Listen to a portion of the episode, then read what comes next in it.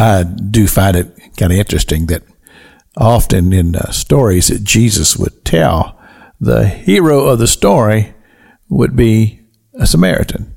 You know, we remember the story of what we refer to as the, the Good Samaritan. He's the one that went down in the ditch and, uh, ministered to the man who'd been beaten and robbed and took him to the inn and even offered to pay for future care for this man. He was a Samaritan. The leper that uh, came back to worship Jesus was a Samaritan.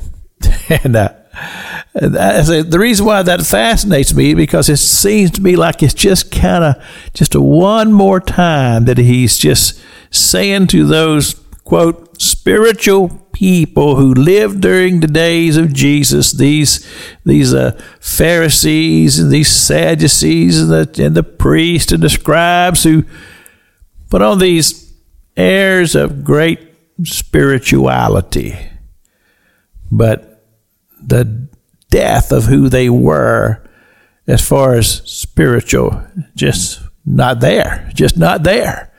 And, and so concerned with all of the, the trimmings and the trappings and things that would give the appearance of a person who is related, and, and I'm talking about related in, in the spiritual terms with God, but yet just not there.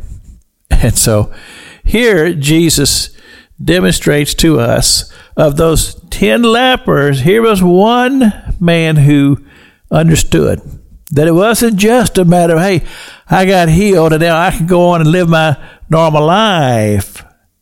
This is a spiritual thing.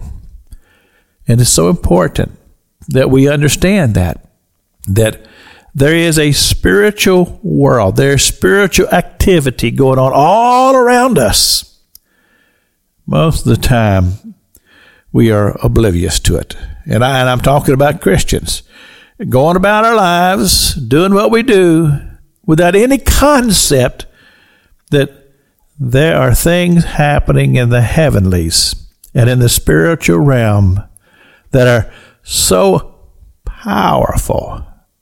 And to recognize the, the, the hand of God all around us and to acknowledge that and to proclaim that and to worship Him who is responsible for that.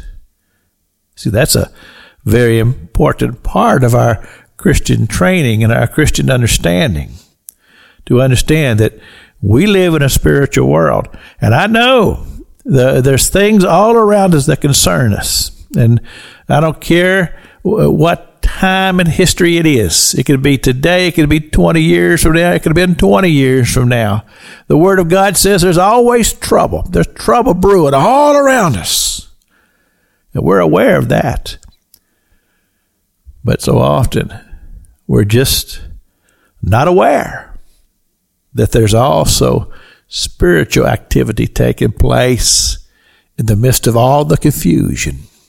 And that we, as people who believe in God, that we have the ability to flow with that and to see the hand of God work as we worship Him and we enter into the spiritual realm with Him and our personal relationship with Him that the Word of God says that we can have.